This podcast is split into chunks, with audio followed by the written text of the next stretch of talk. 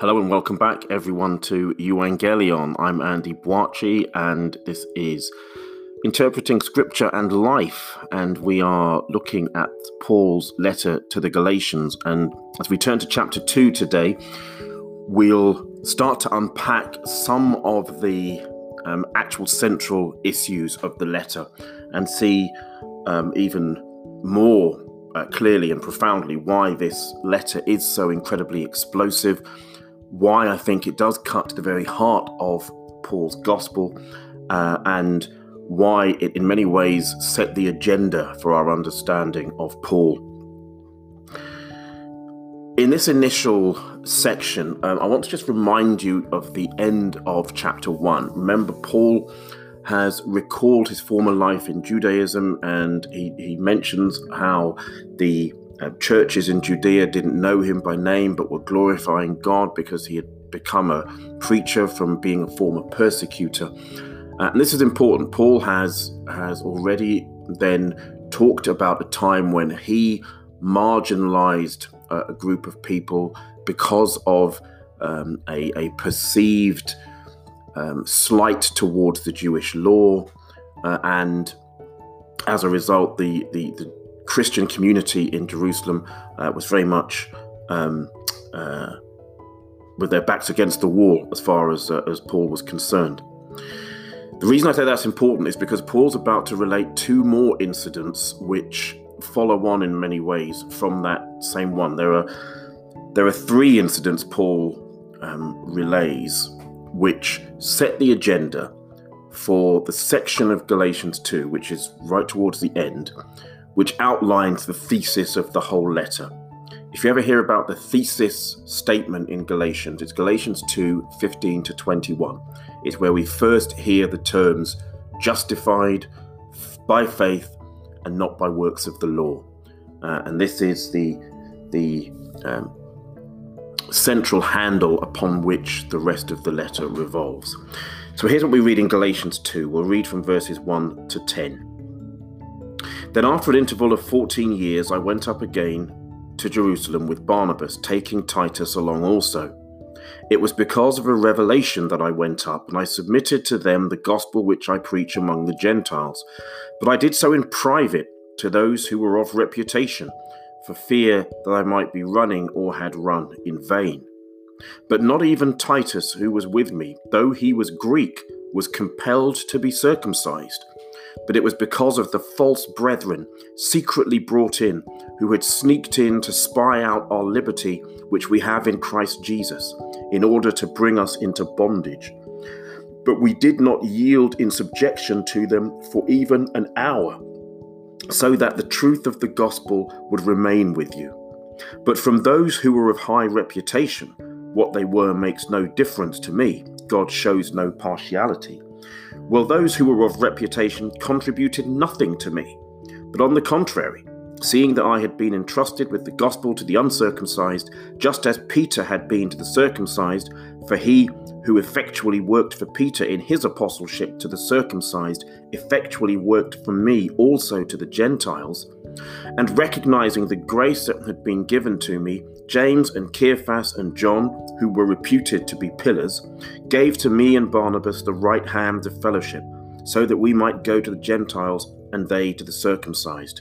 They only asked us to remember the poor, the very thing I also was eager to do. Now, the truth is, there are so many questions surrounding this passage that it'd be difficult to get into them all, and so I won't attempt to. The first big question is whether or not this section in Galatians 2 1 through 10 is actually Paul's rendition of the so called Jerusalem Council in Acts 15. There are good reasons for thinking that it is, but there are other reasons why people suggest that it's not. Acts mentions uh, three trips that Paul makes to Jerusalem. Um, this could be um, any one of those, uh, depending uh, on uh, how you think Acts and Paul tally. In my own estimations, Galatians 2 1 through 10 is Paul's rendition of the Jerusalem Council.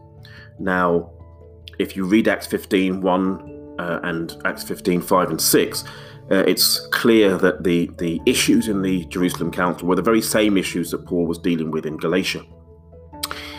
However, there are some discrepancies. Um, Acts doesn't mention the presence of Titus, which Paul does here. Um, and there are some other uh, difficulties in terms of uh, matching the two. And as I say, scholars take a different uh, different tack.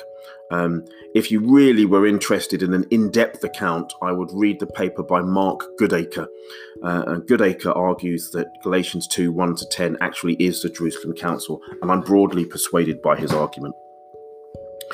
Then the other uh, difficult question is what he means by this interval of 14 years. Does it include the three years that he spent in Arabia, um, or is it 14 years after he um, got to Damascus, in which case it would make it 17 years after his first trip to Jerusalem?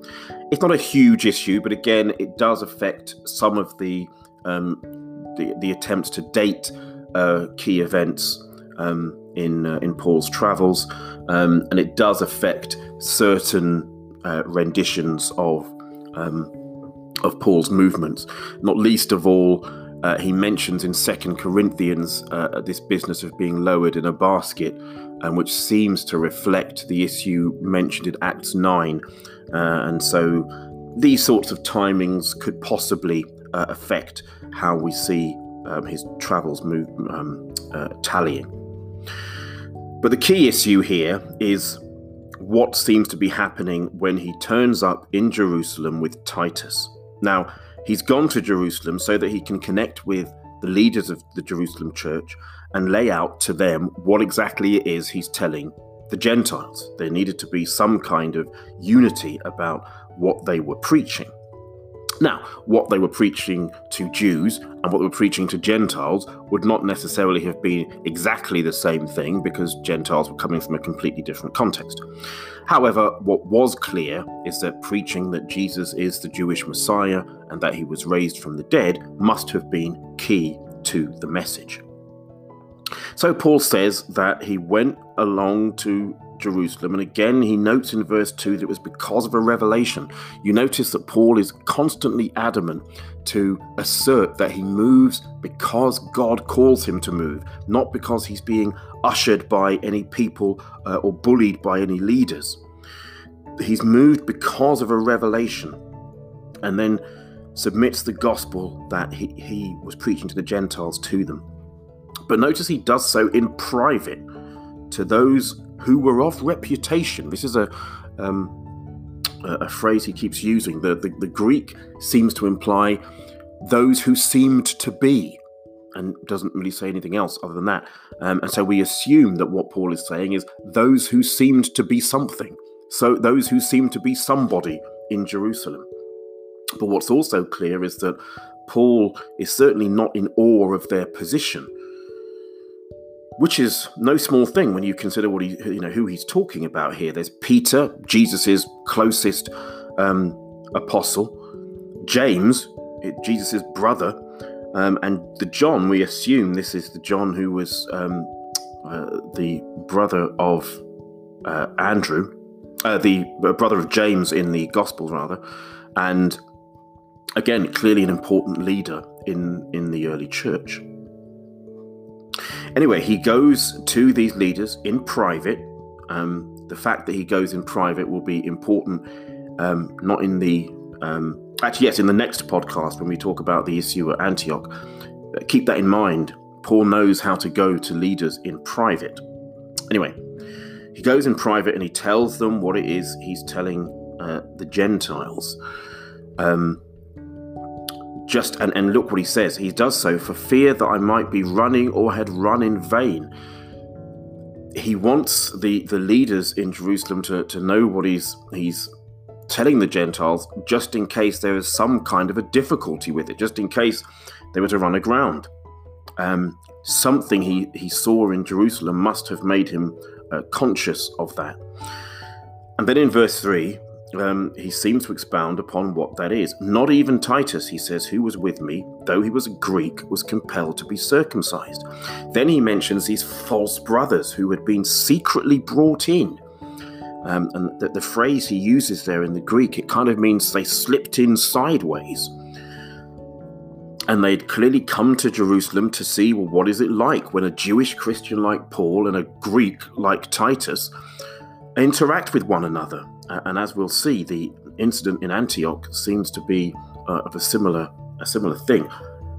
People trying to see what it's like when there's actually fellowship between Jewish and Gentile believers.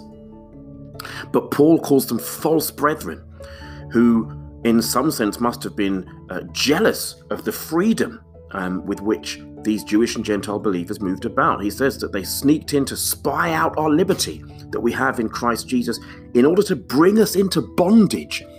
For Paul, it was like being brought back into slavery.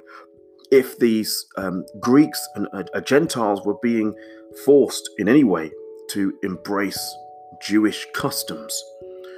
And as the letter unfolds, and particularly when we get into chapter 4, we'll see why Paul considers this to be um, like slavery. But we didn't give in to them for a second, Paul says, well, an hour to be exact, um, in verse 5. And he did so so that the truth of the gospel would remain with you. Again, that's a very key phrase that I want you to remember because it's, it's going to come up again uh, in a few short verses' time when Paul is dealing with this issue in Antioch that we'll talk about in the next podcast. There's something that he calls the truth of the gospel.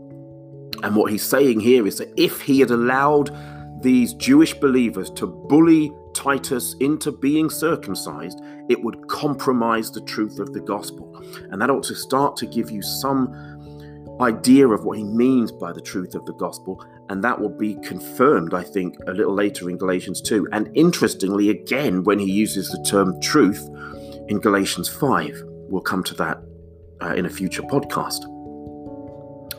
But then we get a, a very clear indication of Paul's utter disdain for the Jerusalem administration. Now, let me put this into some kind of meaningful context. I don't think Paul um, disliked Peter or, or, or James or John or had any particular issues with them. But when it comes to reputation and rank and um, position, this was clearly um, a red herring to Paul. He was patently disinterested in who was a big chief and who was a little Indian when he says, but from those who were of high reputation, and then says, what they were makes no difference to me, God shows no partiality, he makes a really strong statement. He's saying, not only are these people nothing to me, but their rank and their position is nothing to God either. And the, the, the, Greek phrase, which is normally translated shows no partiality or doesn't show favors, is actually an idiomatic phrase, and the, the, the phrase is literally would be translated in English as God does not receive the face of a man. Think about that. People who present a great outward show and, and a you know a big cheesy grin and look like leaders from the outside, God is unimpressed. And Paul is unimpressed as a result. And look what he, he says. And again, it's difficult to suggest that there was no antagonism here. And again, when we get to the next incident, clearly there was friction. Paul says that those who were of reputation, talking here clearly about Peter, James, and John, contributed nothing to me. Again, this this harks back to what he'd said in chapter one about not receiving the gospel from people. Paul didn't go to Jerusalem to get permission from the Jerusalem leaders to preach the gospel. He didn't go there so they could sanction his gospel. He went there so that he could present a unified front of preaching the gospel. There were two very different messages being preached here one to Jewish believers, which would largely have rested on interpretations of the law, and one to Gentiles, which would certainly have rested in some degree to um, proving that Jesus is the Messiah from the law and the prophets, but also had, of course, to deal with the Gentiles' background in idolatry and paganism, something which comes through very strongly in some of other of Paul's letters, most particularly in 1 Corinthians. And it seems that Peter and James and John were fine with what Paul was preaching. The one thing that they they did um, insist on was that he remembered the poor. And I don't think this is a generic statement. I think they mean the poor of Jerusalem, and particularly those who had been affected by the famine, if indeed the famine had happened uh, by this point, which seems most likely. And Paul says he was already very eager to do that. Paul uh, clearly had the poor on his heart. Uh, and if you read um, the pastoral letters, um, which um, may have been written by Paul or may have been written by some of his students, uh, there's a, a, very strong sense of Paul's um, uh, care and consideration for the underprivileged in the community. So, so Paul um, is given what he calls the right hand of fellowship by um, James and Peter and John. And they agree that Paul and Barnabas should continue to preach this, um, what the, the, the version of the gospel that they had been preaching to Gentiles. When we think of unity in Christian communities. All sorts of difficult issues are raised. What's the basis of that unity? How are we unified? I'm not necessarily saying that Paul's attitude towards James and Peter and John was necessarily correct. We also know that Paul had this somewhat acrimonious split from Barnabas shortly after the Jerusalem Council, um, as I've mentioned earlier, Luke says it was because of an issue surrounding John Mark. As I'll argue in the next podcast, I think there was a little more to it than that. But what's clear is that you have some very human stories here. Although these are apostles, people commissioned by Jesus Christ himself to be the bearers of his message, to be the interpreters of the gospel, to be the very bedrock upon which the church was founded.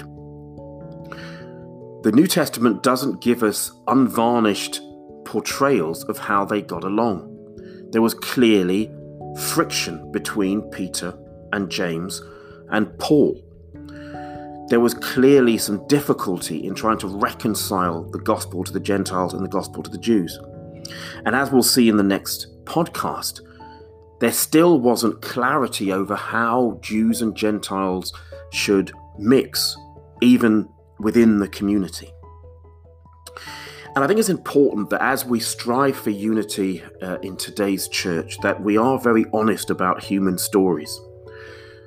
People are different and we clash for all sorts of reasons. We're not unified because we all think the same things. We're unified because we worship the same God and that we believe in the same Messiah who He sent to die for our sins. That's the thing that holds us together. And as long as that holds us together, we ought to be able to navigate all the other issues surrounding what binds us as a community. Somehow, Peter and James and Paul worked this out. Somehow, the message um, wasn't massively compromised. But clearly there was friction. Clearly there was difficulty. Clearly the relationship wasn't smooth and easy going. That shouldn't be threatening to us. That shouldn't make us want to impose ideas of unity onto these texts. We ought to let the texts speak for themselves and allow them to share these very human stories and allow ourselves to be immersed in those human stories as we ourselves work out what it means to be unified, work out what it means to preach the gospel, and work out what it means to use our very different individual gifts to bring glory to the God who raised Jesus from the dead.